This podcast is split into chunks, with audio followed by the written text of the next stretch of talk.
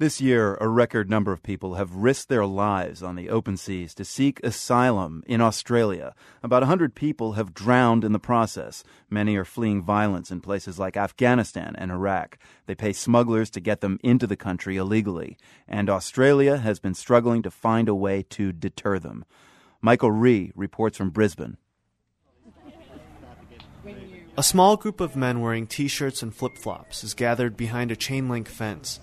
This is a detention facility for asylum seekers.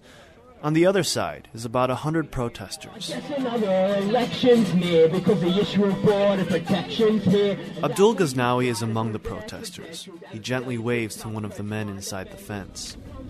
The boys, he's sitting on their lock. He's put his head down with people from here saying hi to him, and now he's not feeling well. Now that's very clear. Not just him, all of them on there. Ghaznawi has a pretty good idea of what the men inside this facility are going through. He's a refugee himself from Afghanistan. He decided to leave in 2001 after his father and brother were killed. Ghaznawi paid a smuggler about 4,000 US dollars to ferry him by land and sea through Iran, Malaysia, and Indonesia all the way to Australia. But when he got here, the Australian government detained him for nearly three years. We are completely hopeless. There is no hope, no choice, no way. Ghaznawi was held on the remote island of Nauru, nearly 2,000 miles from Australian shores. Nauru has become notorious in Australia, so much so that in late 2007, the newly elected Prime Minister Kevin Rudd decommissioned the detention facility. The move was meant as a step back from the more aggressive policies of the previous government. But something unexpected happened since the government closed Nauru.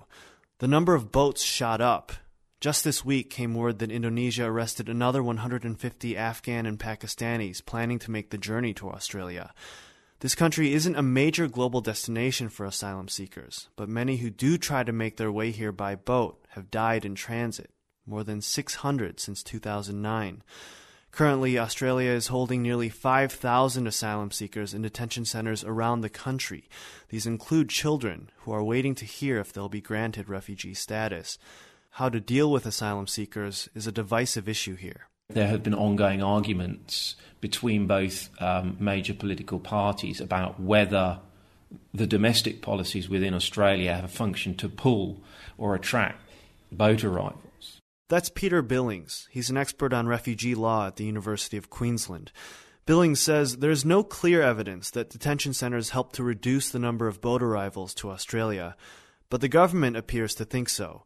An expert panel set up by current Prime Minister Julia Gillard has recommended reopening Nauru and another facility like it in Papua New Guinea. It's also recommending Australia boost the number of refugees it takes in each year from about 13,000 to 20,000.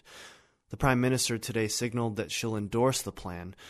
Billings says the discussion here about asylum has evolved. I think we've moved away from it just being a fear about being flooded by a relatively small number of boats to what I think now is a humanitarian issue. I think now it's about loss of life at sea. Australia also is trying some alternatives to detention. Claire, who doesn't want to give her last name, has been hosting a refugee from Iraq for the past month and a half.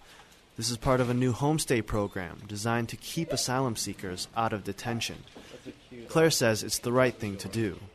We're reasonably well off here in Australia. You know, we live in a democracy, we've got lots of protections and rights, and the people who come here, asylum seekers, don't have any of that. You know, they fear for their safety. One of the biggest hurdles for a new resident is the language, of course. Claire says that her Iraqi housemate is making some progress. And he, he says sort of g'day mate and sort of gets into the Australian way. But it's a big job, it's a big task learning the language. So I guess we did a lot of charades, or we still do.